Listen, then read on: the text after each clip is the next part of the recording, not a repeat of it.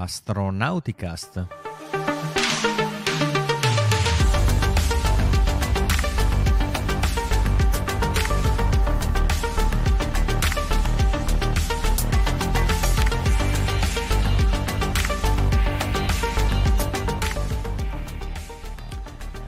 Buonasera, buonasera, buonasera e benvenuti all'episodio numero 6 della stagione 16 di Astronauticast. Astronauticast è il podcast dell'associazione ISAA, l'associazione italiana per l'astronautica e lo spazio, e oggi è il 24 novembre 2022, quindi buon giorno di ringraziamento se magari qualche anglofono, anglofan lo sta festeggiando. E, ehm, se volete, eh, sulla ISS sappiate che i 4 CMG, quindi i 4 eh, giroscopi, sono online e funzionano. Se volete interagire con noi potete utilizzare le chat che state utilizzando nei vari social con cui ci state seguendo in diretta, quindi Facebook o YouTube o Twitch. Altrimenti se ci ascoltate in differita rimanete in ascolto per, come sempre, speriamo di intrattenervi. Questa sera siamo in configurazione Soyuz, quindi siamo in tre. Ci sono io, Riccardo Rossi dall'Unione Terre d'Argine, da, Veroni- da Veronica, da Verona. Da Veronica c'è Verona, Verona da Ver- Veronica da Verona vi saluta. e da Michael c'è Marco di Baviera. Vedo che non sono l'unico a essere cotto come un tacchino, mi fa piacere. Benissimo, benissimo. Quindi, a proposito di tacchini in forno, abbiamo un girarrosto volante. No, non è un girarrosto volante. Vero, come sta procedendo allora questa missione Artemis 1? Sta procedendo bene, sta procedendo bene. Oggi siamo all'ottavo, 16, 17, 19, 20, 21, 34, ottavo giorno di volo Esatto, contiamo qui di Tini, ottavo giorno di volo e volevo raccontarvi un po' mm, di, più che di come sta andando, di come è andata finora, perché un paio di giorni dopo la, mm, il lancio e mm, sono state fatte un paio di conferenze, NASA ha fatto un paio di conferenze per, per raccontare un po' come è stato questo lancio, perché ok, tutti felici per il lancio, però dopo servono un po' di verifiche, un po' di check, vedere le performance di del sistema, come ha funzionato e in effetti ha funzionato più di quanto ci si aspettasse, cioè ha funzionato meglio di quanto ci si aspettasse, sia SLS che Orion. E, um, innanzitutto, partendo dal lancio, la nuova procedura di carico de- di propellente è andata, come abbiamo visto, è andata molto bene, altrimenti avremmo visto degli ulteriori leak, perdite di idrogeno. Invece questa volta hanno anticipato l'inizio del rifornimento per dare modo, eh, sapete che ci sono le, i momenti di, cari- di, di, di, rifornimento veloce e i momenti di rifornimento lento. Hanno prolungato i momenti di rifornimento lento. Rifornimento lento e hanno. e, e, e, e, e, così è andata molto bene. Infatti, questa volta non ci sono state perdite di, propell- di, propellente e tutto ha funzionato. Quindi, primo check, ok, fatto. Adesso questa nuova procedura funziona benone. Il lanciatore SLS ha deviato dalle aspettative di uno 0,3%, vuol dire che è stato perfetto per il 99,7% delle sue performance. La temperatura dei solid rocket booster, dei booster laterali, era come ci si aspettava. Ha mancato l'altitudine di missione in orbita di soli 5 km, quindi tanta roba alla grande. E ehm, il secondo stadio, l'ICPS, il secondo, l'ultimo stadio, perché adesso non so se i booster laterali vengono considerati, i, ru- i russi li considerano come primo stadio, gli americani no, quindi dipende. Diciamo l'ultimo stadio, l'interim cryogenic propulsion stage, eh, è stato perfetto nell'inserzione nella Trans-Lunar Injection e sia lì che durante il suo, l'autodistruzione, quindi nel, nell'emissione in atmosfera per autodistruggersi, quindi lì tutto è andato come previsto. Tra l'altro, il motore di questo ultimo stadio ha fatto anche il, il suo record di accensione 18 minuti per questa man- manovra di TLI. Quindi tutto benissimo. Orion idem, sta anche lei superando le aspettative, i pannelli solari hanno addirittura prodotto più potenza del previsto, ci si aspettava una potenza to- totale di 11 kW, invece ne ha prodotti 13, quindi ottimo. E ha un 1,3% di carburante non utilizzato, nel senso che ha risparmiato questa piccola percentuale di carburante, vuoi perché ehm, fun- funziona bene il sistema Orion in sé, vuoi perché tutto il sistema SLS più Orion, quindi il razzo l'ha portato in un'orbita tale per cui non ha dovuto fare tante manovre di correzione di rotta, quindi mh, mm, bene così, quindi tutto il sistema funziona e anche Orion va benone. Ma non ci sono stati proprio nessun, nessun problema, zero? No, cioè qualcosina c'è stato. Poco, dal mio punto di vista, pochino. Cioè, se ci fossero stati un pochino più di problemi nel limite del risolvibile, sarebbe stato meglio, perché questo è stato proprio il lancio per il quale, se dovessero mai esserci dei problemi, era qua che dovevano accadere. Se va bene questo, tutte le altre missioni devono andare ancora meglio. Cioè, se c'era qualcosa da mettere a posto, era qui che doveva succedere. Che problema c'è stato? Dunque, il giorno del lancio c'è stato un problema con gli Star Tracker della capsula e quindi è stato mh, indetto un team, una squadra di, di verifica per capire che, che, che cosa è successo in realtà il problema non era degli Star Tracker in sé, era del fatto che le accensioni dei motori, quindi gli scarichi del, del, del motore, erano così illuminati che hanno accecato gli Star Tracker. Gli, questi, questi sensori devono praticamente riconoscere le stelle, quindi dei puntini luminosi nel nero del buio cosmico. Se gli arriva in faccia una scia illuminata degli esausti dei motori, ovvio che vanno un attimo in confusione. Quindi hanno capito eh, la causa, hanno risolto il problema e adesso questo team di, di ris- eh, soluzione delle anomalie eh, è stato prosciolto tipo ieri, quindi hanno fatto un paio di giorni a mettersi insieme a capire un po' come, come gestire la cosa, ma il problema è risolto. Il secondo giorno sono state viste 13 eh, anomalie alla capsula che però devono essere ricondotte al fatto che adesso la capsula è in ambiente di volo, quindi tu a terra puoi fare tutti i test possibili e immaginabili, ma è solo quando metti la macchina su strada che capisci effettivamente come sta andando e come gestire le, questi, questi, vari glitch, quindi sono anomalie eh, previ, previste, cioè non hanno previsto esattamente quelle anomalie, ma sapevano che una volta che immetti la capsula in orbita, ovvio che qualcosa, qualcosina succede, quindi anche qui il team sta sta imparando a gestire il sistema. Questi sono stati gli unici problemi al momento della, facciamo le, le corna, di tutto il sistema SLS Orion. E, um, il pad di lancio, ovviamente sono state fatte delle verifiche anche sul pad di lancio e qui abbiamo anche delle diapositive. E gli umbilical sono, hanno lavorato bene e non hanno subito danni perché il sistema di soppressione del, del, del suono, quelle mm, fontane d'acqua che si sono accese appena prima eh, sì, della, della, della, partenza del razzo hanno protetto tutto quello che era nel, nel loro raggio, quindi hanno protetto per bene il pad. Eh, sono stati visti, aspetta eh, che vi, vi, faccio vedere, mm, screen, qui è stato fatto un bel video da un drone del, del, pad dall'alto, ma non si, vede, non si vede un granché. È bello perché si vede tutto il pad di lancio dall'alto verso il basso. Ma in realtà le, ecco, i danni che sono stati visti è che qui vicino agli scarichi diciamo, hanno perso un, un po' colore, le mattonelle qui hanno perso un po' colore, quindi niente di che e soprattutto però le porte del, dell'ascensore sono saltate in aria, quello eh, quello diciamo non è un problema nel senso che per, per art- ora di Artemis 2 si riescono a mettere a posto e non c'è nessun problema. È stata una limitazione durante le verifiche del pad perché eh, dovevano farsi le scale a piedi, ovviamente non potevano prendere l'ascensore e, e non, è, non, è, bassissima quella torre lì, quindi ci hanno messo un po' più di tempo del previsto, poveretti, col fiatone, ma ci sono riusciti. E, ehm, e, vabbè, ovviamente poi c'è le telecamere nella zo- nel, proprio sul, sul, pad di lancio non hanno visto dei bei momenti durante l'accensione dei motori, ma eh, cosa vuoi? Questo è l'ambiente.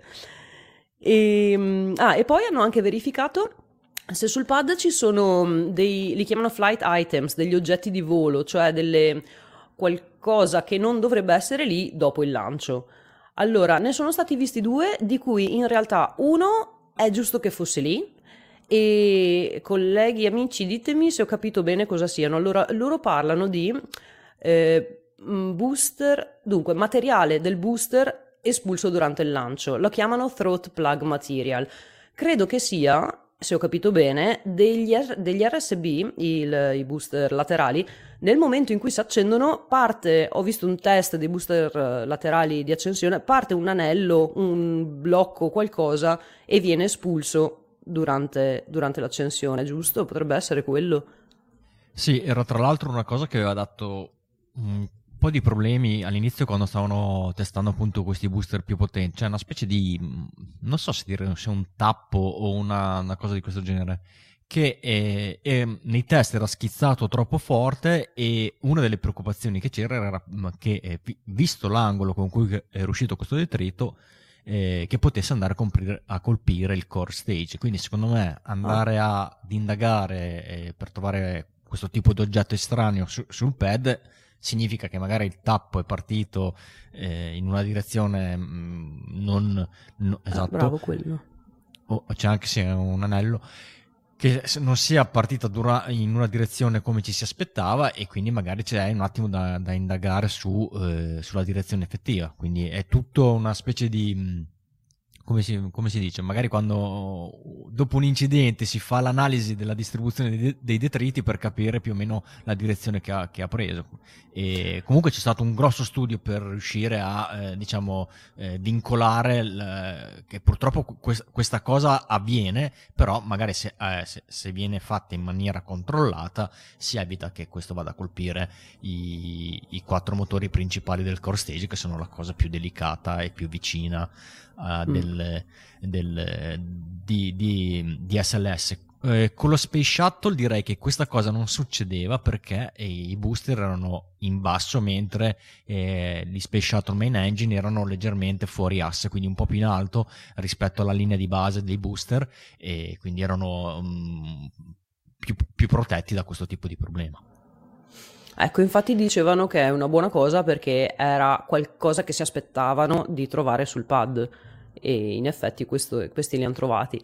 E poi hanno trovato anche un pezzo di quel famoso materiale RTV che praticamente fra, ehm, tra le ogive del, del, sistema di abort, il launch abort system, e il, ehm, ehm il, il, l'adattatore di Orion c'è una striscia di materiale che aiuta a proteggere l'interno di quella zona lì dal, um, dal, um, dal surriscaldamento.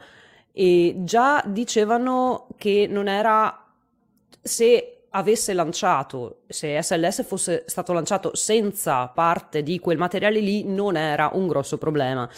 Sul pad ne hanno trovato un po', ma eh, siccome ne, ehm, avevano già notato che ne mancava un pezzo dopo il passaggio dell'uragano Nicole, e non sanno di preciso se que- quello che hanno trovato sul pad è ancora quello dell'uragano Nicole, è stato causato sì da- da- dal passaggio dell'uragano Nicole o se è stato causato dal lancio. Comunque sia, tutto qua, quindi parlavano di un pad molto pulito e insomma di un lancio molto, molto clean. Dopo il lancio, cosa è successo? Ah, stato, sono stati rilasciati dei, i 10 cub, eh, CubeSat di cui ci ha, ci ha illustrato giovedì scorso Ricky e durante la conferenza che è stata fatta due giorni dopo il lancio dicevano ah che bello tutti i 10 CubeSat sono stati rilasciati correttamente e mh, 5 di loro ci stanno dando indicazioni che, che, che funzionano bene e 5 invece li abbiamo persi e purtroppo ad oggi, che è il 24 di novembre, ne abbiamo di salvi solamente 3.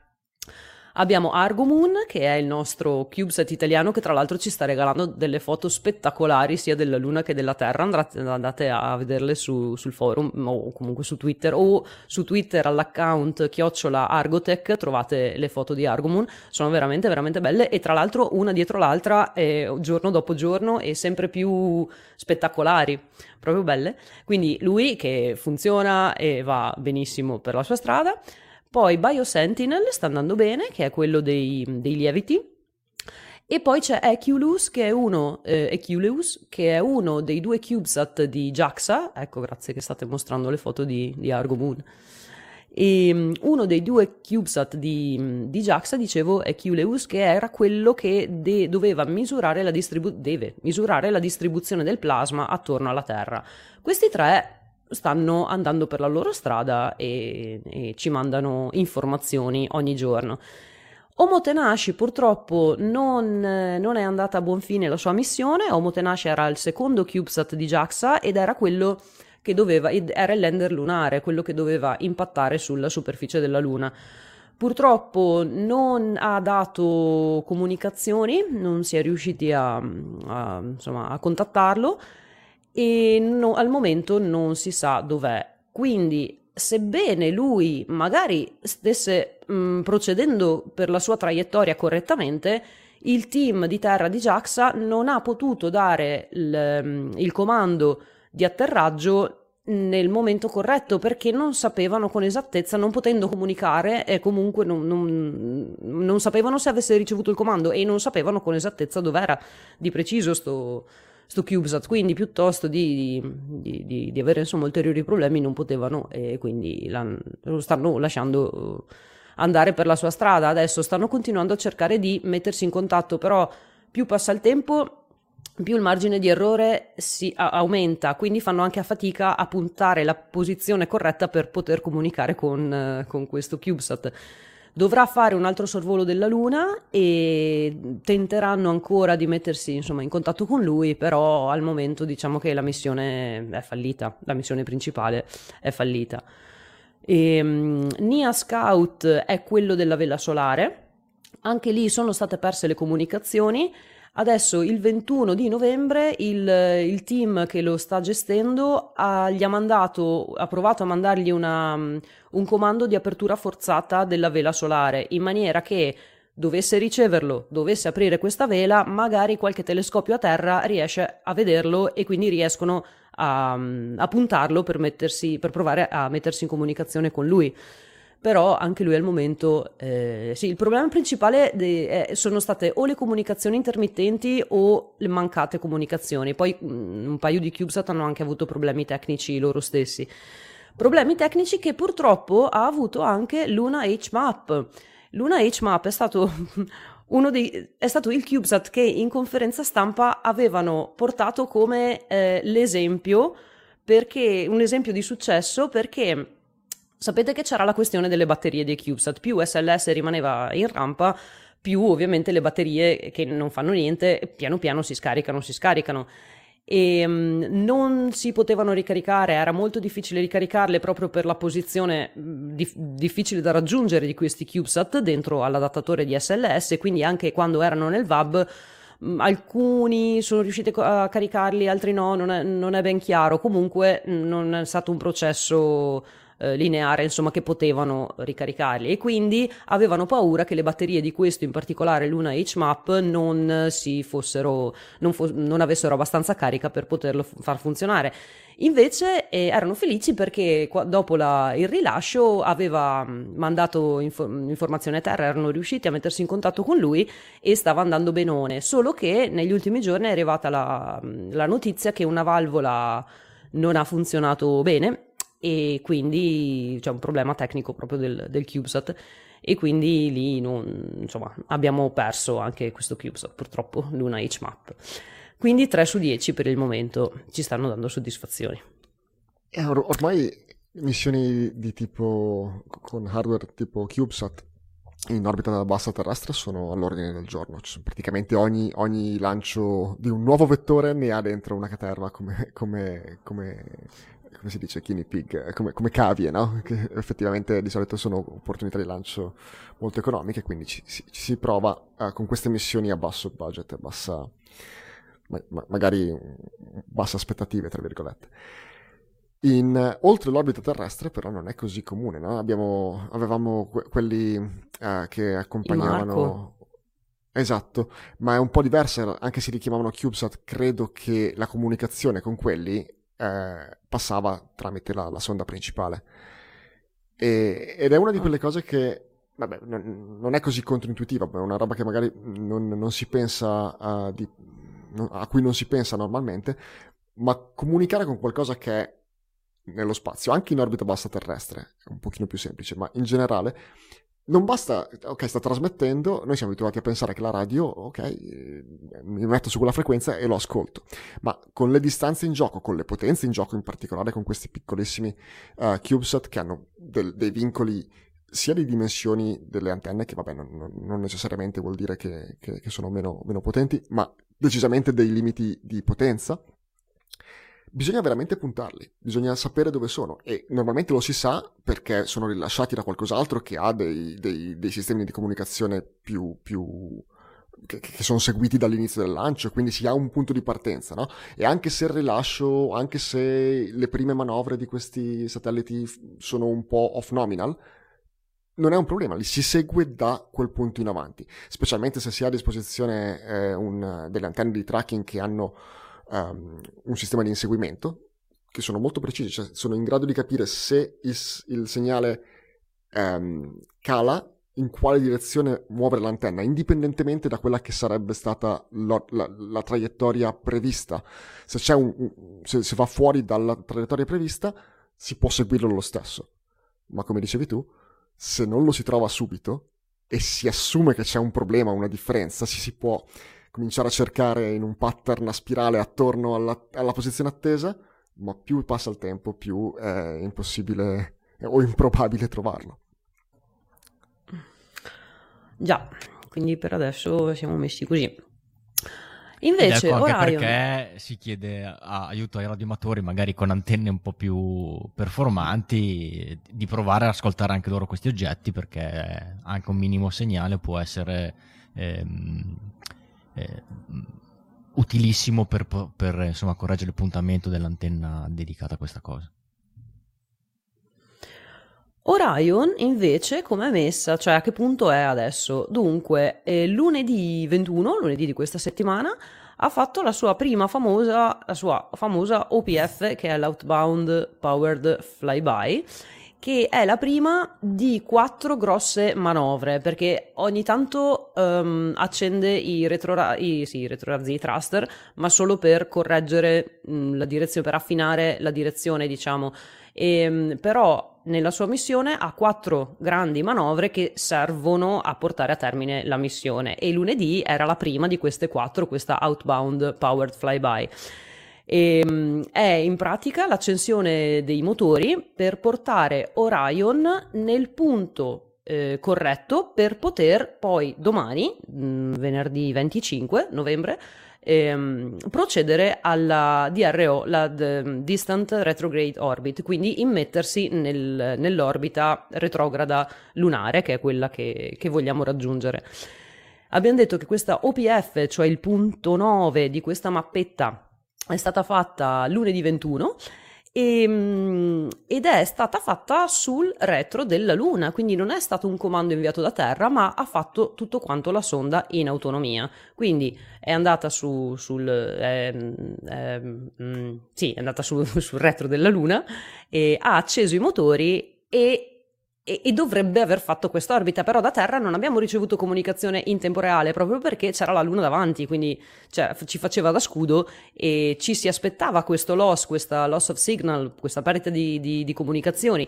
Dalle 13.27 alle 13.59, eh, parlo di ora italiana, e effettivamente alle 13.27 abbiamo perso il segnale della sonda come previsto, poi dovrebbe aver fatto questa manovra, ma il fatto che alle 13.59, come previsto, sia ritornato il segnale della sonda già ci fa capire che la manovra è andata bene, altrimenti avrebbe, eh, non, non, l'avremmo vista nel momento in cui pensavamo di vederla. E in effetti poi qual- dopo qualche ora NASA ha inviato un, um, un comunicato confermando la buona accensione di, del, del motore.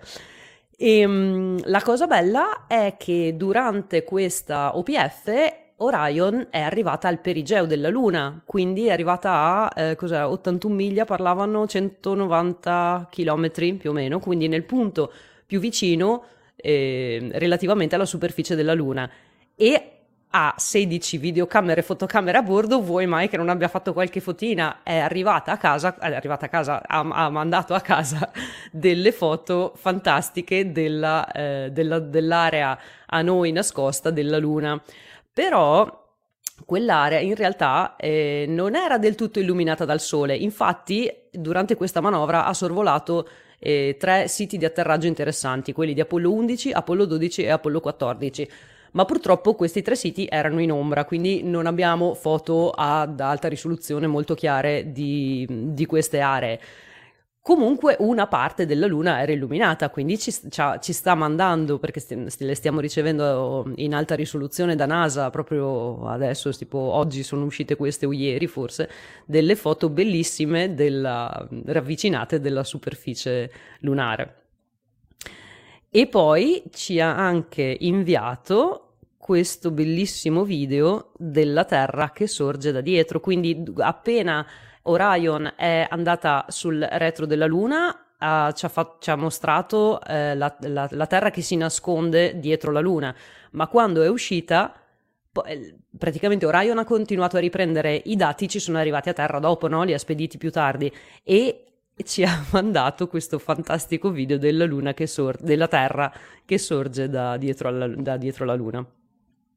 Tra l'altro, Bellissimo. guardando questi momenti in diretta, era bello anche il momento invece in cui è entrata Orion in, eh, in loss of signal, perché stava arrivando le immagini, vedevamo la Terra che si avvicinava sempre, sempre di più a, al bordino solare. Appena, adesso non dico precisamente, ma appena era veramente prossima alla Luna si è visto chiaramente il segnale degradare, si è perso la diretta ed è stata praticamente proprio la, la conferma visiva anche del, del, loss of, del loss of signal della, della, telemetria in generale, non solo delle immagini delle, delle telecamere. Ecco, quindi Orion ha fatto ciò che doveva, l'OPF è andata benone, i prossimi passi sono, come dicevo prima, domani 25 novembre ma lo guardiamo dopo in, con l'agenda nel dettaglio per l'orario più che altro, farà questa DRO, quindi questa seconda accensione per immettersi in orbita eh, lunare retrograda. E, e, poi, siccome atterrerà l'11 di dicembre, il team di Terra eh, deve iniziare a prepararsi per, per il recupero della, di Orion. Quindi il 6 di dicembre parte già una nave da San Diego, mentre l'8 dicembre si sceglie la zona di atterraggio. In che senso si sceglie? Perché a seconda del meteo che c'è sul eh, Pacifico, um, si capisce se farla atterrare, um, dove farla atterrare. È un po' come quando rientra la Dragon, no? Che a seconda del meteo che c'è o rientra nel... Um, sì, è il rumore di sottofondo di, di, di certi video. Uno dei video che hai messo poco fa esatto. sul, sul forum, scusate. E um, dicevo come quando rientra la Dragon che può atterrare o nel Golfo del Messico o ad est della Florida. Però intanto la nave parte perché comunque la zona eh, più o meno è lì.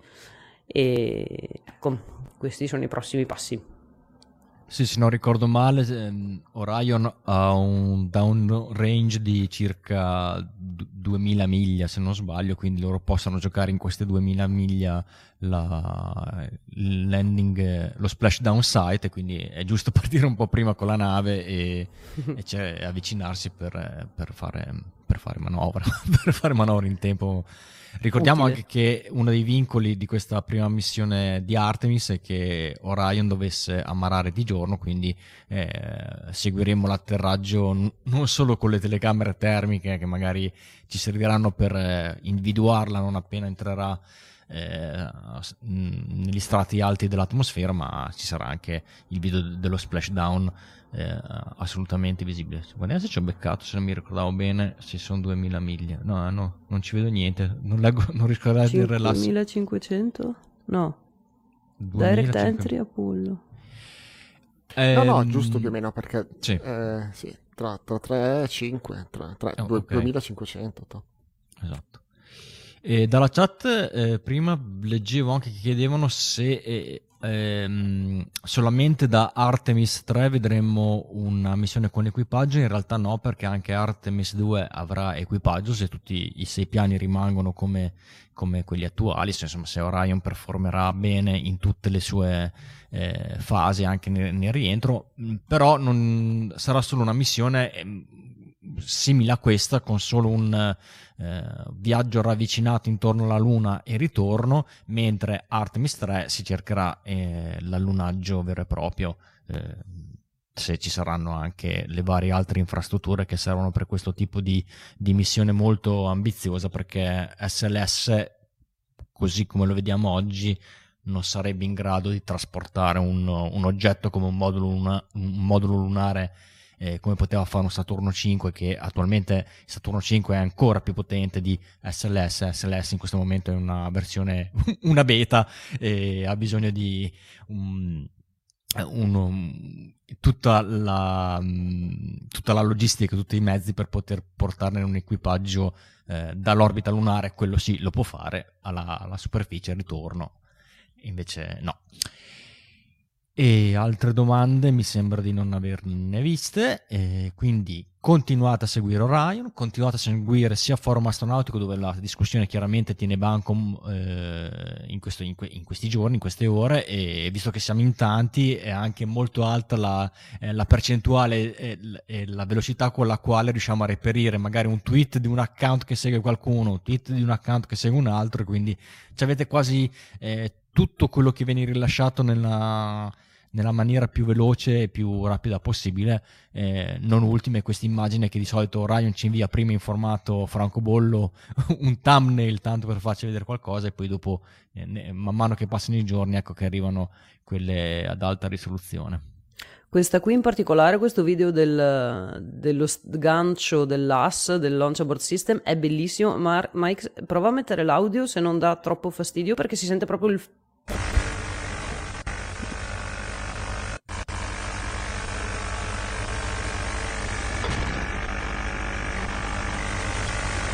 Non so cosa dedurre dall'audio in realtà. Lo sgancio? Sì, comunque per chi non ci sta guardando c'è questa telecamera che diciamo che è montata sulla punta di Orion che sapete la, la capsula a forma di cono che guarda verso l'alto quindi la prima parte del video è completamente scuro perché eh, Orion ha, durante le fasi di lancio sopra ha la torre di fuga quindi un sistema che eh, la sgancerebbe in caso di problemi e, e nell'eventualità di, porta, di portare via l'equipaggio in caso di, di, di problemi gravi al razzo Invece in un profilo di volo normale a un certo punto comunque questa torre di fuga non serve più a niente perché Orion eh, ed SLS sono già abbastanza in alto che in caso di problemi si potrebbe staccare la, le velocità in gioco permettono il distacco della capsula eh, normalmente e, può, e potrebbe allontanarsi in maniera autonoma. Si vede molto bene il, la torre di fuga che, che, che, entra in funzione e in particolare i quattro razzi che, che servono per, eh, eh per, per farla andare via velocemente praticamente è una replica, se magari si è cercato su YouTube uno dei test del, di questo sistema di fuga, che lo vedete magari eh, molto bene perché era il test, quindi l- le riprese erano da terra ed era stato effettuato a bassa quota, quindi vedete tutte le fasi di, di questa manovra dove eh, lo, gli ingegneri e i tecnici volevano assicurarsi che tutti i vari motori funzionassero esattamente, qui lo vedete invece live che dalla, dalla, dal, dal, lancio vero e proprio e quindi è, è affascinante. Eh, tra l'altro ho visto anche eh, tra le varie immagini che sono uscite, le immagini delle telecamere montate eh, che, sul core stage che facevano vedere i booster che si distaccano, che era una cosa che era dai tempi eh, dallo shuttle che non si vedeva, quindi erano, ho avuto un déjà vu.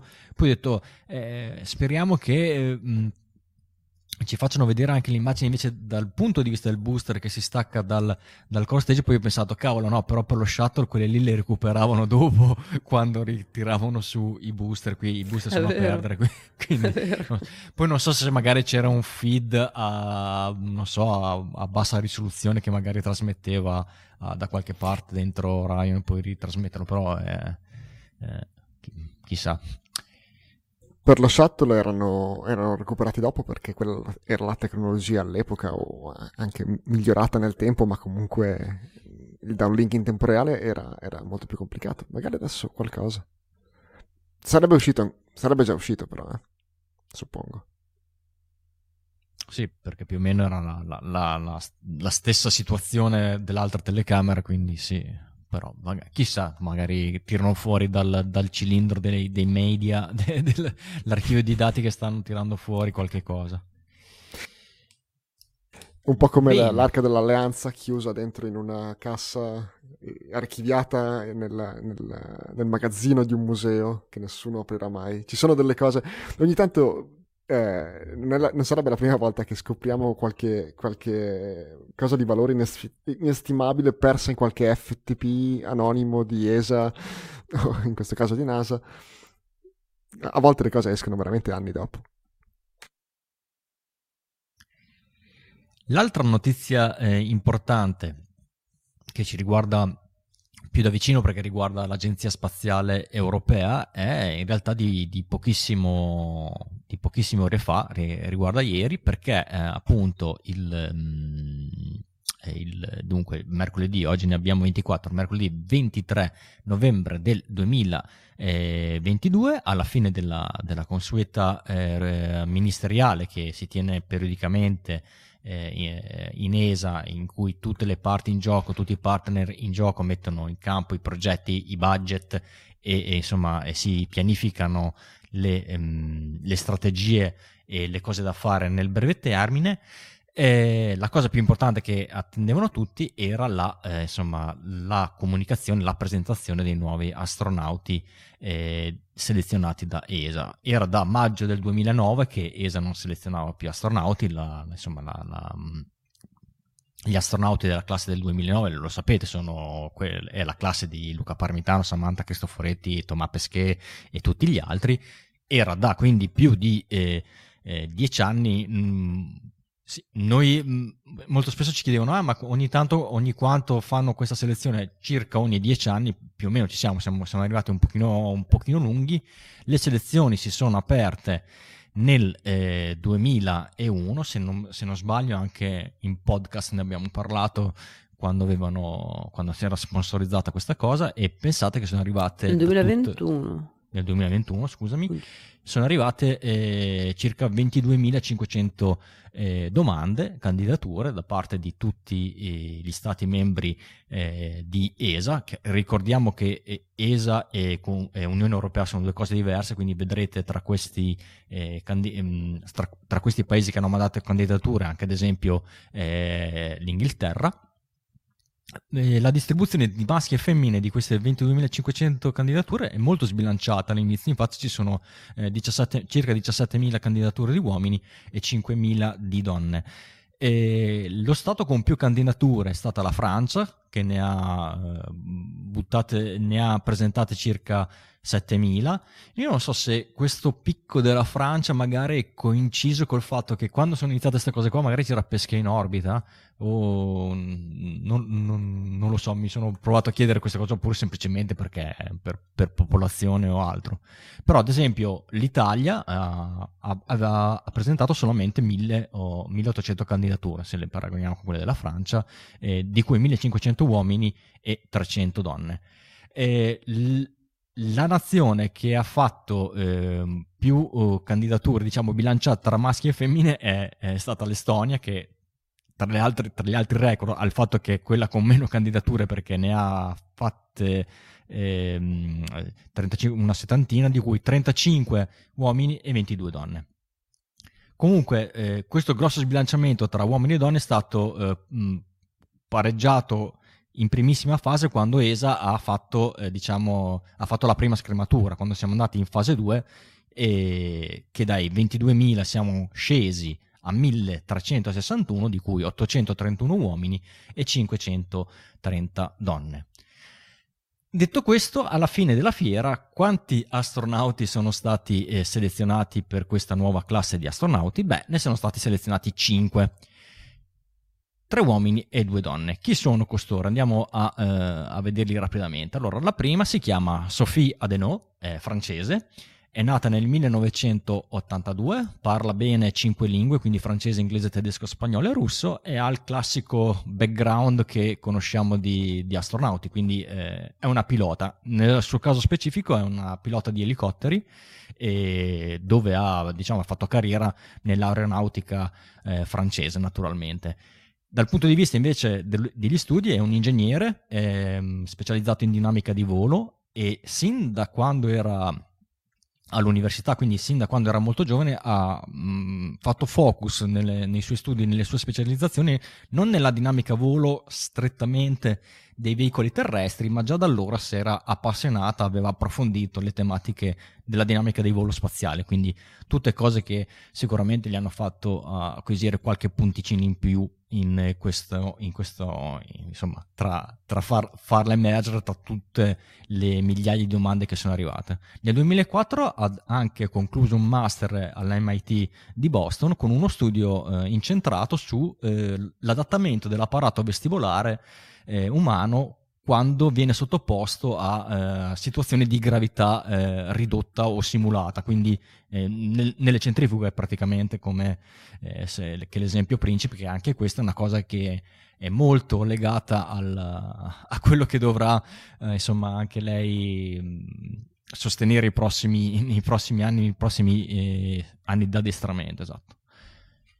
Il secondo selezionato è Pablo Alvarez Fernandez, che come capite dal nome è di nazionalità spagnola, classe 1988, parla lo spagnolo, l'inglese, il polacco e il francese. Parla il polacco perché nel suo percorso di studi è un ingegnere aerospaziale, ha fatto una specializzazione a, eh, all'Università di Varsavia, quindi eh, ha avuto modo di, di, di imparare anche il polacco in quella situazione.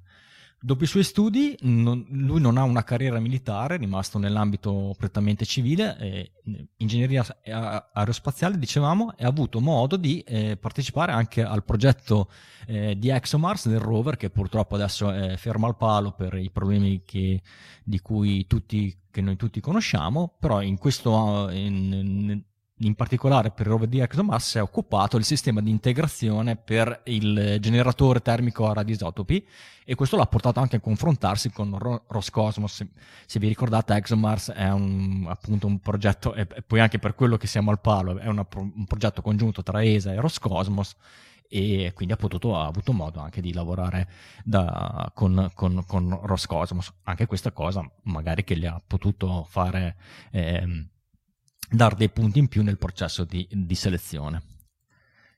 Terza eh, candidata astronauta eh, abbiamo eh, Rosemary Coogan, che è inglese, 1900, nata nel 1991, parla inglese, francese e un po' di tedesco e già da giovanissima, prima ai tempi del liceo, Rosemary cosa faceva ad esempio de, durante l'estate? Anziché andare in spiaggia a divertirsi, andava come volontaria nelle navi scuola dell'Accademia Navale eh, inglese per prestare servizio come, non come cadetta vera e propria, però si vede che in Inghilterra tipo, c'è questo tipo di stage per avvicinare i ragazzi alla, alla, alla, alla marina militare se sono chiaramente interessati e lei più, in più anni ha fatto questa cosa e eh, ha raggiunto anche il grado di, di guardia marina. Tuttavia, la sua carriera più importante, quella dal punto di vista eh, diciamo, scolastico e non militare, è diventata un'astrofisica specializzata in eh, la sua tesi era sulla, sui raggi gamma gener- generati dai buchi neri e eh, successivamente ha fatto un postdottorato al Max Planck Institute for Extraterrestrial Physics di Monaco di Baviera dove ha potuto eh, studiare e approfondire lo studio delle, dell'evoluzione della, delle galassie utilizzando sia dati di telescopi terrestri, ma eh, in, eh, più avanti nella sua carriera anche di telescopi spaziali come Euclid e addirittura il James Webb, quindi eh, studi molto molto freschi e mh, mm, quindi eh, lei è stata una delle probabilmente dei tanti scienziati che eh, ha potuto eh, godere sin da subito dall'eccezionale mole di dati e, inter- di dati interessanti che ci vengono regalati dal James Webb Telescope come tanti altri di questi eh, astronauti o aspiranti astronauti, ha, ha tantissime attività colletto- collaterali nella sua vita, le piace canottaggio, kayak, eh, le immersioni, ciclismo, suona il piano, adora i giochi da tavolo, insomma tante cose, lo diciamo spesso, ma per, astrona- per diventare un astronauta cosa devo fare?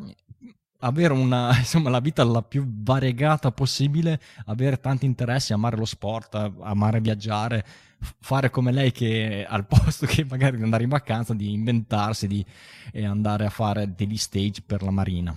Esatto, non necessariamente essere sociali, ma avere un sacco di curiosità e di interessi, poi che magari ti porta poi anche eventualmente a essere sociale, ma non è un po' un inside tra, tra, vabbè. Usciamo dalle, dalle, solite grandi nazioni perché andiamo in Belgio, perché il quarto candidato è un belga, Raphael eh, Liechois, come, come, come, si può dire? Non, non, non, scusatemi eh, tutti i francesi che mi stanno ascoltando. Liechois? Liechois. Mi sa che l'hai dato giusto. Liechois e parla francese, inglese olandese e, mm, è un biomedico che, mm, scusate, un ingegnere biomedico che si è laureato all'Università di Liegi, ma nel 2009 consegue anche una, un master in fisica fondamentale a, a Parigi. E, ehm, ha, eh, nella sua carriera eh, ha, effettuato anche eh, alcuni voli parabolici perché insomma si vede che i suoi esperimenti di fisica le hanno dato l'opportunità eh, di fare de, de, dei voli parabolici quindi anche questa è una parte di addestramento degli astronauti che quindi ha già nel suo bagaglio personale. In quel, in quel frangente erano esperimenti per l'agenzia spaziale francese quindi lui era diciamo un mission specialist di questo tipo di attività e nel 2017 fa un postdottorato a Singapore eh, dove ha studiato nuove tecniche di imaging per identificare precocemente delle malattie neurodegenerative, quindi mh, mm, una roba molto specializzata e molto molto interessante. Nel 2021 eh, continua questa cosa, si vede che gli, piace, gli, gli, è piaciuto lo studio del cervello e comunque eh, del, delle malattie connesse al cervello e, e sviluppa anche alcuni modelli dinamici per descrivere meglio il funzionamento del cervello ste- stesso. Non è, stra- stranamente lui non è pilota di elicottero ed aereo, ma un pilota di mongolfiere, quindi gli piacciono le mongolfiere, gli piacciono gli alianti eh, barca a vela. E una cosa interessante che c'è nel suo curriculum, a un certo punto lui e sua moglie si sono presi in bicicletta dal Belgio, sono andati a Singapore in bici, ma, ah, visto, che lui, ma visto che lui è anche appassionato di poesie, si vede che lui ha studiato questo viaggio per poter andare anche a incontrare alcuni su- dei suoi poeti preferiti eh, tra l'Europa e l'Asia, che quindi eh, una, una bella cosa. Ultimo, mm, non per importanza, abbiamo eh, Marco Sieber che è svizzero, anche lui anche qui la Svizzera fa eh, una nazione che magari qualcuno non, non, non, non dava per le più diciamo eh, quotate per avere un astronauta invece no. Eh, lui ha un, dopo il liceo ha fatto un addestramento nelle forze speciali svizzere un addestramento paramilitare insomma per diventare eh, un, uno specialista uno delle, delle, delle forze speciali svizzere ma nonostante questo ha continuato comunque anche a studiare, specializzandosi in medicina e successivamente in medicina di soccorso chirur- e chirurgia traumatologica. E nel 2020, grazie anche a queste sue conoscenze di medicina d'urgenza e anche la sua passione evidentemente per, per il volo, eh, cosa che l'avrà portato anche a prendere un brevetto eh, da privato, eh, ha cominciato a lavorare su, sull'elisoccorso facendo il medico di bordo, insomma nei casi in cui l'elisoccorso va a, a recuperare qualche, qualcuno in qualche mh, insomma, situazione che non è, è agevole, avere, e lui fa la parte del medico che insomma il primo, il primo medico che riesce a, a curare queste persone che sono in difficoltà, pratica paracadutismo, parapendio, gli piacciono anche le immersioni, lo sci alpinismo e il kitesurf. Insieme a questi cinque astronauti o, o, ufficiali, diciamo, di ruolo, ce n'è un sesto che è un para-astronauta, o meglio, uh, viene ufficialmente definito uh, para, para-astronaut feasibility study member. Se vi ricordate ne abbiamo parlato anche questo quando parlavamo della, dell'apertura della candidatura per gli astronauti ESA, perché ESA aveva eh, esortato anche a mandare la propria candidatura eh, nonostante si avessero anche magari qualche disabilità fisica. Questo perché eh, ESA ha messo, in, ha messo, in, piedi tutto un programma per poter appunto eh, studiare la fattibilità, quindi la feasibility, di poter anche mandare nello spazio un astronauta con un qualche tipo di, disabilità che non sia eh, chiaramente eh, troppo pesante per insomma in, co- totalmente incompatibile al volo spaziale, ma neanche eh, si vuole togliere un attimo questa, questo pensiero che per essere astronauta bisogna essere anche fisicamente al 100%. Quindi è stato selezionato questo John eh, McFall, che è inglese, nato nel 1981, purtroppo a 19 anni in un incidente in moto ha perso una gamba però non si è perso d'animo perché già eh, era, lui era uno sportivo, eh, studiava per, eh, insomma, per eh, discipline sportive e scienze motorie, però questo l'ha portato alla massima potenza, tant'è che eh, la, questi studi li ha portati avanti eh, a, con caparbietà, è diventato un, un chirurgo e anche lui esperto in traumatologia e in ortopedia.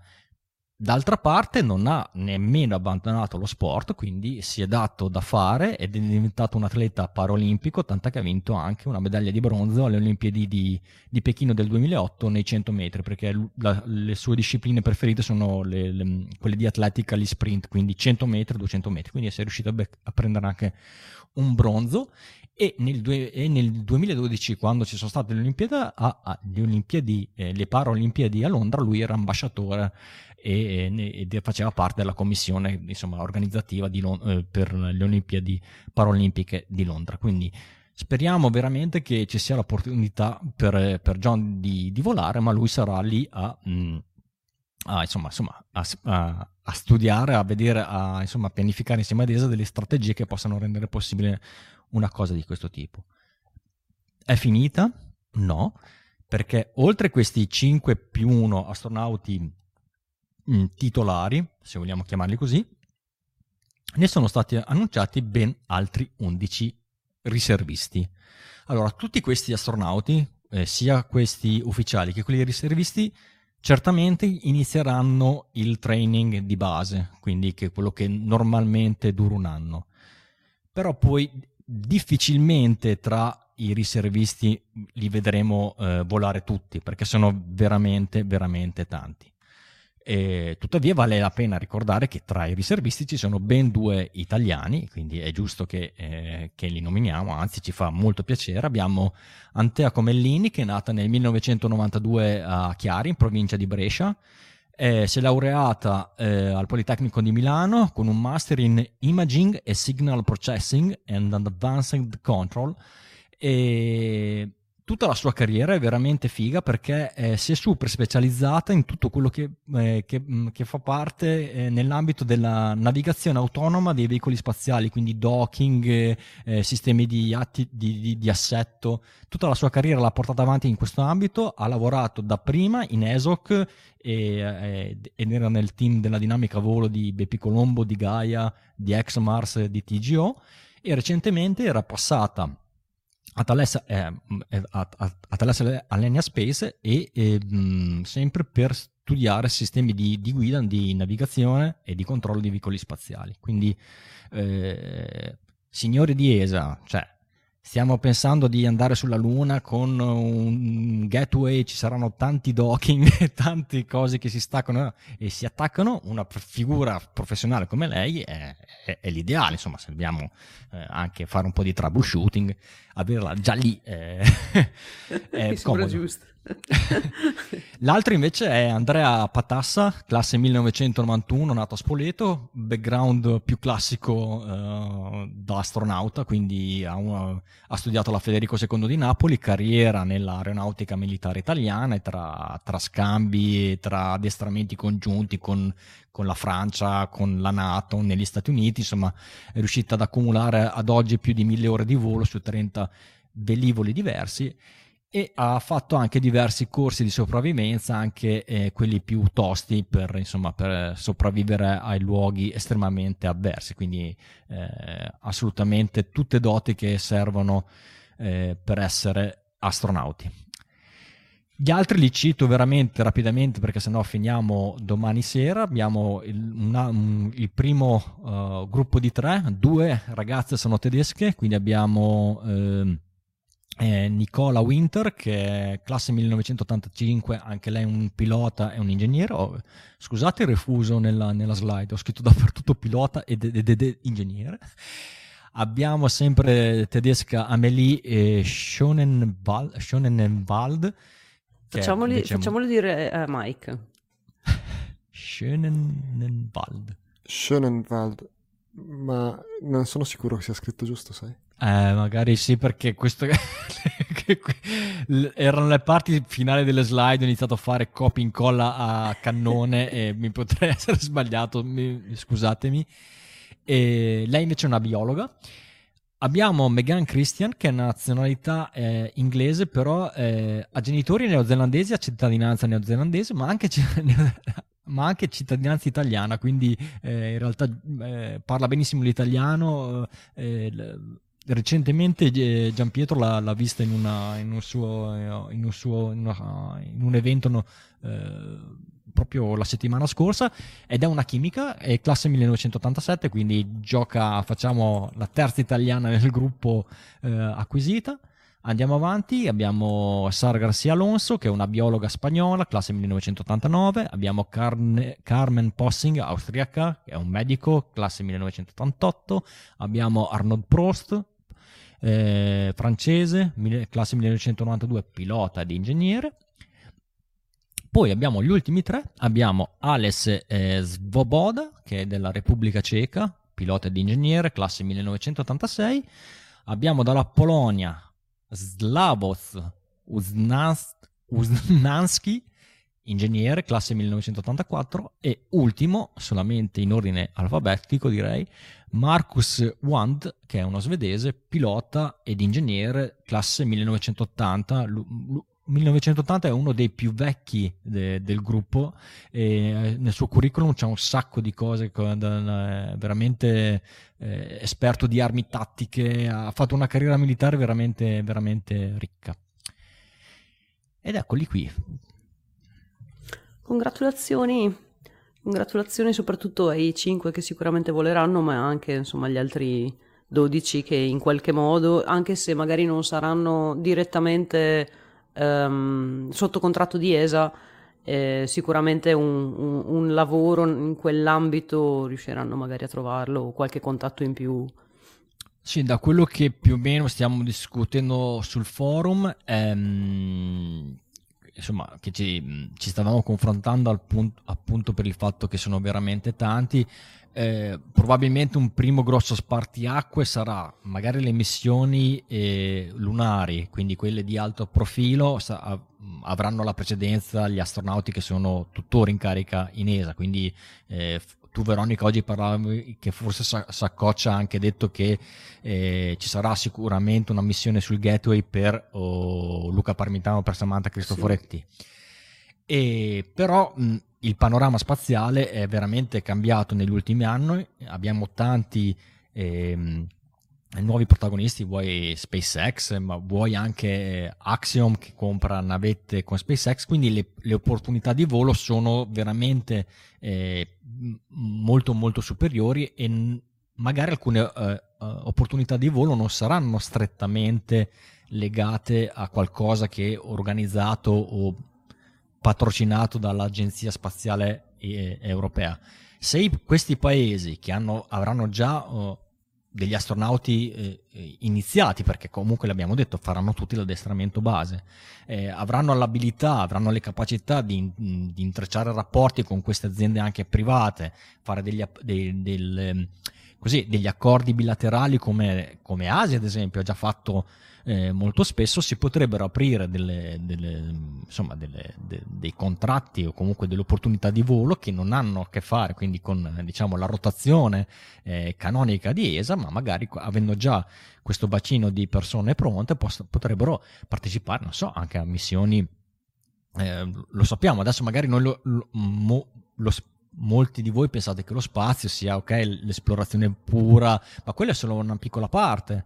Ormai lo spazio è anche business, anche le aziende devono, hanno interesse magari con, con, i costi che si sono abbassati a magari portare nello spazio qualche esperimento, qualche strumento e, o, o, quant'altro. Quindi avendo questi ragazzi con, con dei curriculum, con dei curricula così ricchi di cose, eh, magari eh, si possono inserire nell'ambito, non so, se serve a un'azienda di portare nel, un tale strumento nello spazio, come mission specialist ti possiamo proporre questa persona che guarda ha proprio le caratteristiche, le capacità che ti servono. Può, può, e questo tipo di scambio può permettere magari a queste persone di avere opportunità di volo, eh, non dico domani, ma neanche insomma eh, neanche mai. Quindi eh, in bocca al lupo, speriamo che sia così.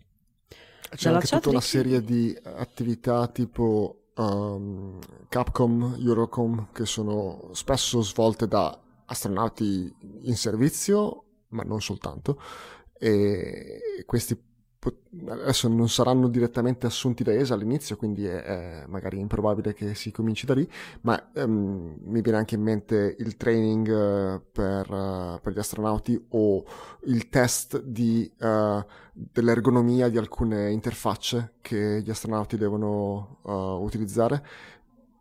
Sono tutte um, attività che hanno un beneficio se vengono svolte, hanno un vantaggio se vengono svolte da qualcuno che o è un astronauta o è molto vicino al livello di preparazione, al tipo di, di mentalità, al tipo di, di, addestramento che un astronauta ha e, quindi le, opportunità non, non, mancheranno per queste persone. E poi non so se, se, pensiamo all'astronautica come oggi e la confrontiamo a quello che potevamo aspettarci 15 anni fa, quando cominciavamo a parlare degli, dell'antenato di SLS di cui parlavamo nelle settimane scorse, è tutto un altro mondo. Chissà dove saremo tra 15 anni. Tra 15 anni queste persone saranno eh, nel mezzo della loro carriera. Dalla chat c'è chi chiede se è la prima volta che scelgono anche de- dei riservisti. Credo di sì, no? Oddio, io direi che Mauro, Maurer, cioè lo sapevano tutti che era l'ultimo, nella scorsa selezione era l'ultimo dei non, dei non, candidati e che però l'addestramento l'aveva, l'aveva, cominciato anche lui, poi chiaramente essendo da solo è stato più, più facile per lui entrare diciamo nel, nel corpo astronauti effettivo. Eh, 11 persone così dichiarate, no, non è, non è mai successo prima.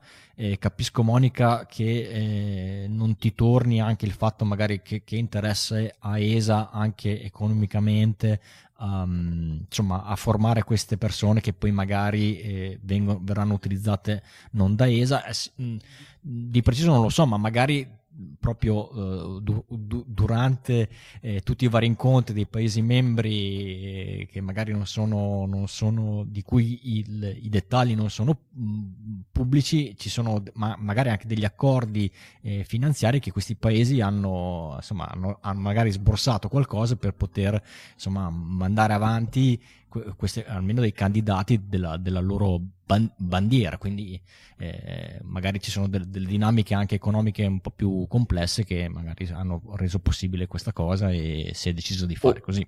O, o, viceversa, non è che hanno pagato qualcosa in più per avere questo candidato riserva, questi candidati riserva, eh, ma eh, potrebbe essere una mossa per segnalare, hey, abbiamo, segnala- abbiamo selezionato un candidato polacco riservista, ma se la Polonia alza un pochino la, la, la, contribuzione a ISA nella prossima ministeriale, chissà, non lo so, adesso questa è, è pura speculazione ovviamente, però eh, alla fine è, una delle forme di diplomazia eh, che si possono adoperare quando si fanno i conti con un, un sistema come ESA che è un, un, un grosso calderone di finanziamenti che arrivano da diverse nazioni a livelli diversi, i cui benefici poi si eh, spalmano in maniera più o meno eh, uniforme, però si possono tirare un pochino questi un po' con, con, le ricadute geografiche quando si assegnano contratti di, di appalto per determinati sistemi, ma anche per, con, con, con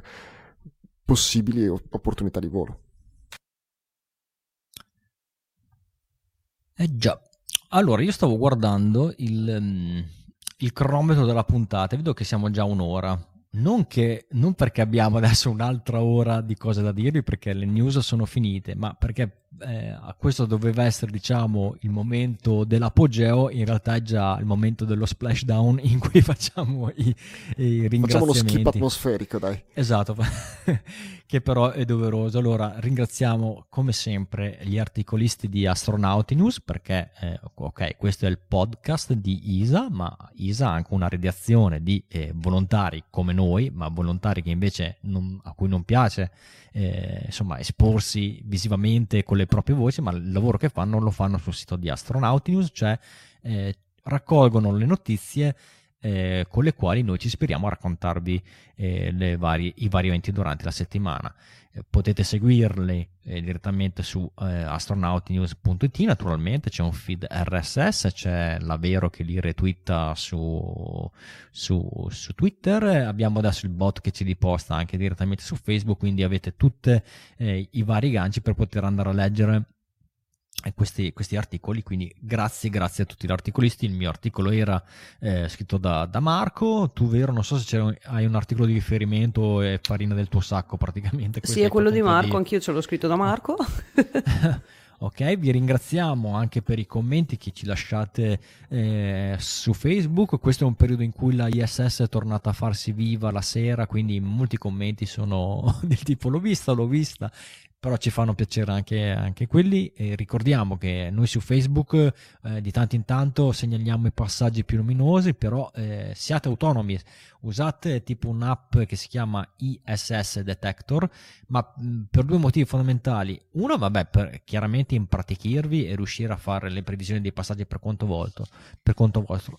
Ma secondo è che ogni tanto Facebook non, magari non vi arriva la notifica in, in tempo e quindi eh, non, potete mh, non potete fare eh, super affidamento su di noi essendoci anche questa cosa di mezzo quindi poi è, dai ragazzi è estremamente facile date un'occhiata all'ISS in queste sere Grazie per tutte le condivisioni che eh, fate ai nostri articoli e se non l'avete ancora fatto per favore condivideteci. Noi siamo un'associazione senza scopo di lucro, quello che eh, cerchiamo di fare, quello che eh, il nostro scopo principale è raccontarvi queste cose eh, che riguardano l'astronautica, ma se voi ci date una mano a spargere la voce eh, è quello che noi ci auguriamo.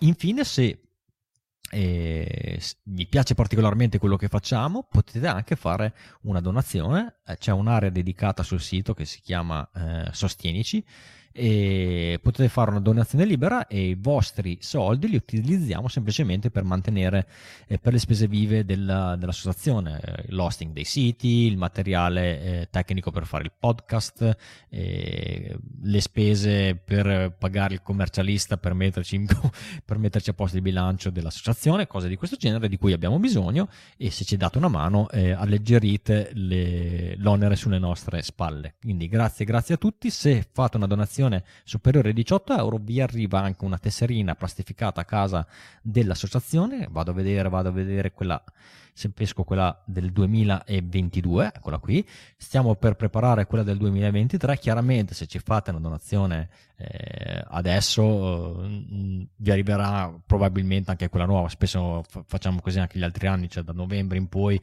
eh, non stiamo a risicare sul fatto che eh, vi mandiamo la tessera 2022 solo per gli ultimi due mesi dell'anno, anche perché i nostri tempi di spedizione non, non siamo Amazon Prime, di solito eh, aspettiamo che ci sia un po' di, di, di tessere da spedire, poi facciamo dei, dei batch, dei lotti e li spediamo. Quindi grazie ancora a tutti quanti. Allora, vai vero con i link. Sì, beh, forse mh, volevo rispondere, visto che è un momento clou per quanto riguarda Twitter, Mastodon e i social in generale, soprattutto Twitter. C'è Valerie che ci chiede se nel, ca- nel caso in cui Twitter vada in RUD avete intenzione di aprire account su altri social. Allora, per il momento fly as is, cioè vedo come sta andando Twitter, ma Ehm, ci tange relativamente, nel senso che boh, difficile che vada in RUD dal mio punto di vista. Eh, se dovesse andare, sì, ovviamente andremo su altri social e ve lo faremo sapere um, in podcast. Sì, forse la, la, discriminante sarà se Twitter comincia ad avere problemi tecnici insormontabili. Ecco, allora dovremo giusto. prendere una decisione. Eh, è una cosa improbabile, ma possibile. Eh, non lasceremo tweet per ragioni, personalmente io l'ho fatto, ma eh, per, per, ragioni ideologiche, visto mm. come sta girando l'aria lì, eh, non lo faremo. Eh, non so, se, se, dovessi scommettere sul futuro, in chat chiedevano dov'è Nonno Apollo. Nonno Apollo sta benissimo e io e Nonno Apollo ci stiamo divertendo tantissimo a scoprire Mastodon. Siamo entrambi su Mastodon da un po' di tempo, ma l'abbiamo uh, scoperto come veramente l'abbiamo mh, mm, vissuto questo, questo, momento di espansione di Mastodon come un ritorno a, a, all'internet che ci avevano promesso una volta. E, e, quindi se dovessi scommettere dove andremo a finire eh, nel futuro sarebbe Mastodon, ma eh, chi lo sa. Dicevamo i link della settimana. Allora, vi ho portato il um, link del video streaming live che arriva da Orion, è quello ufficiale che hanno proprio pubblicizzato in conferenza. E, um, è un uh, video streaming che funziona e non funziona. Um, a volte, tipo, ecco, adesso sta funzionando. Mike, se vuoi metto esatto, grazie e si vede il motore retro, insomma è uno streaming ripreso da a seconda una telecamera o l'altra di, di Orion. A volte vedete solo il logo Artemis, a volte vedete il live con dei mm, glitch di, di, di, con dei pixel mm, fallati, a volte tipo questa sera per fortuna ci è andata bene, funziona benissimo. e quindi ve lo lascio nei link. Poi come altro link vi ho messo l'Earthrise, quindi l'alba della Terra vista da, da, da dietro la Luna, da Orion, ma in realtà cioè, avrei voluto mettervi 24 link perché ci sono quelli alle foto della Luna, ci, sono, il, ci sarebbe il link al, um, all'account del JPL su Flickr, ma le foto di Orion non vanno solo sull'account del JPL, vanno anche su, da qualche altra parte, tipo sull'account di Orion. Ci sono veramente, è difficile orientarsi e in tutte quelle emanazioni ehm, eh, pu- pubbliche di, di, social engagement che sta che, che, che che, mm, che? che, arrivano da questa missione, da Artemis 1. Ci sono i social, ci sono un sacco di, di sì, fonti. Forse, quindi... forse, come dicevo prima, la cosa migliore che potete fare è magari andare sul Bravo. forum, perché esatto. magari uh, la Vero guarda il social X e Caio guarda il social Y e si incrocia e tutto. E li raccogliamo lì. tutto, sì. Forum sul, sul thread SLS Block 1 Artemis 1 e lì eh, raccogliamo tutto.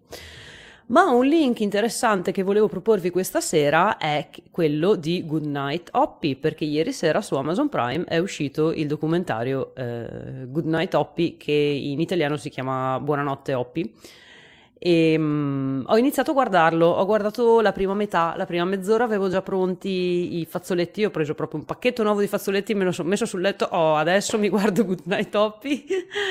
In realtà eh, fino ad ora, che però è solo la prima mezz'ora, quindi è il lancio, è l'arrivo, è lo spiegone dei vari team, gli scienziati del team che, che hanno lavorato su Spirit Opportunity, non ho utilizzato quei fazzoletti. Però è bello, molto bello, è un documentario, quindi magari un po', cioè non, non, non ti prende come potrebbe prenderti un film, ma è un documentario studiato con le pause giuste, con l'interpretazione dei, dei, del team, vedi proprio che c'è la passione dentro, vedi le fasi del lancio sia di Spirit che di Opportunity. Per esempio, io non sapevo o non mi ricordavo che durante il lancio i due rover avevano, um, avevano subito una una tempesta solare. Um, ave- erano passati in mezzo, non è che erano passati in mezzo, è che la tempesta solare li aveva travolti mentre viaggiavano e avevano dovuto fare il reboot dei due rover mentre ancora erano in volo verso Marte. Vi ho spoilerato? No, non vi ho spoilerato perché è successo nel 2004, se non sbaglio. E, ehm, e, infatti io non facevo ancora parte di ISA, sono arrivata nel 2012, quindi mi sono resa conto che probabilmente ho perso delle parti di, di vita di questi due rover e, e, le sto rivivendo adesso. È un bel documentario, sicuramente arriverà la parte con i fazzoletti perché già, già d- d- dall'inizio, da come è presentato, lo presentano proprio come, come creatura. E quindi quando innalza la testina e fa anche bip bip e parla con NASA e gli arriva il messaggio da NASA tipo che vabbè non vi spoilerò niente comunque sì arriverà il momento fazzoletti però ve lo consiglio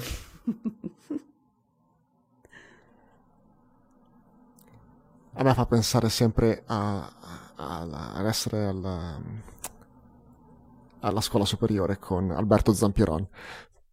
Mi ricordo le prime parti della missione um, seguite in laboratorio a scuola con, con, Alberto. Penso che lo guarderò proprio per quello, proprio per vedere come, se, come mi ricordo gli eventi di allora. C'era, mi sono ricordato adesso perché hai menzionato la tempesta solare, ma c'era stato anche un malfunzionamento di Spirit esattamente all'inizio della missione, dopo veramente pochi giorni. Sì, lo mostrano. E lo mostrano, eh? infatti sarà su Spirit e Opportunity, anche se...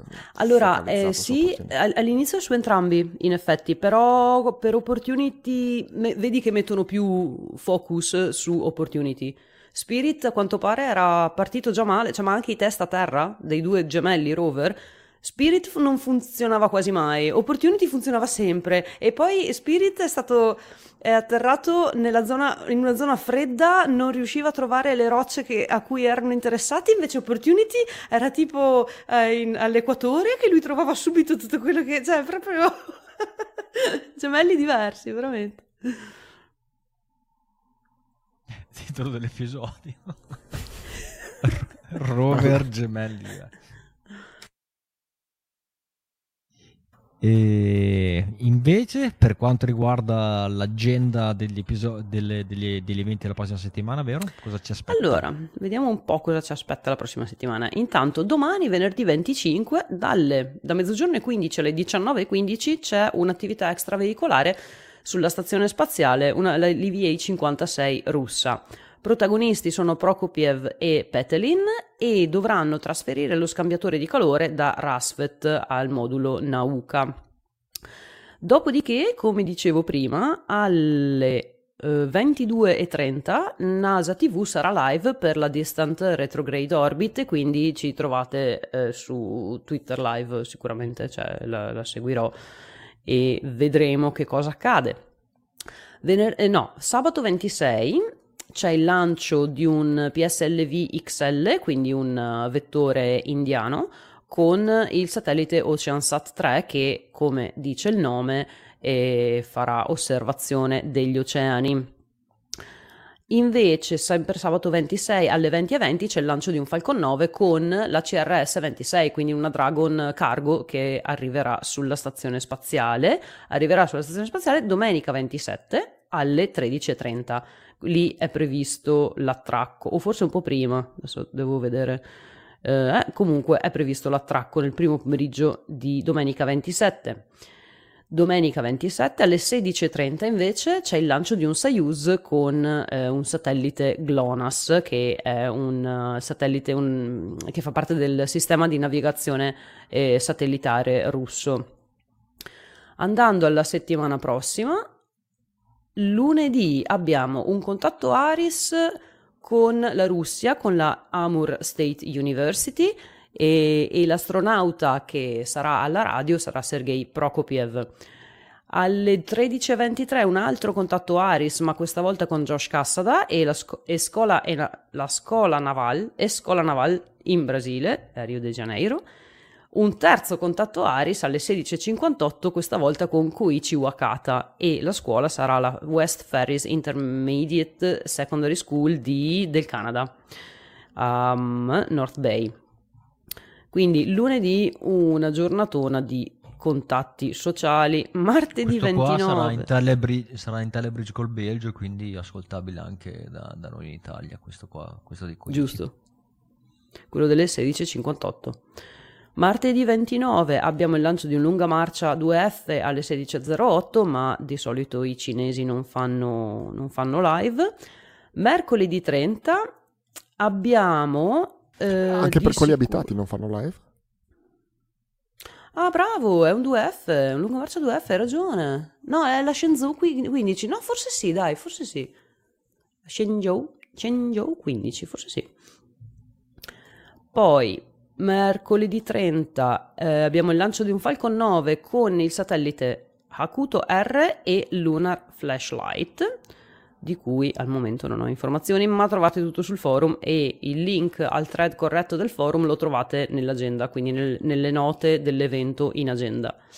Poi abbiamo altri due contatti Aris, teoricamente, perché sono russi e i russi li, non li pubblicizzano tantissimo, quindi lo sappiamo tipo poco prima ehm, oppure addirittura quando ormai sono stati fatti c'è un contatto Aris alle 15.25 di mercoledì 30 con San Pietroburgo e alla radio ci sarà Anna Chichina Anna Chechina che rimarrà alla radio anche alle 17 per il contatto Aris con Kaliningrad.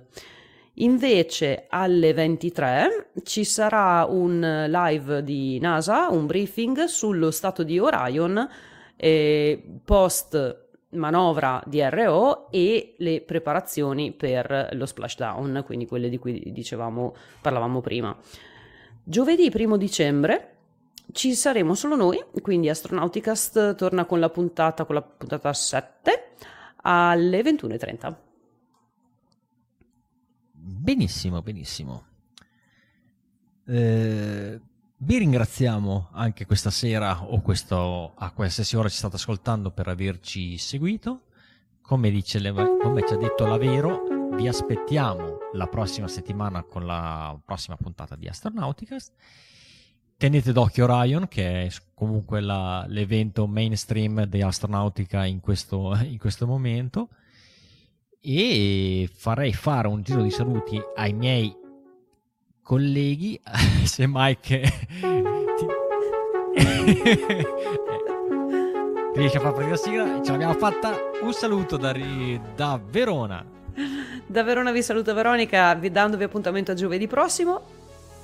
Da Monaco di Baviera un po' singhiozzo arrivo anch'io. Un saluto e appuntamento la settimana prossima. Sei un CubeSat.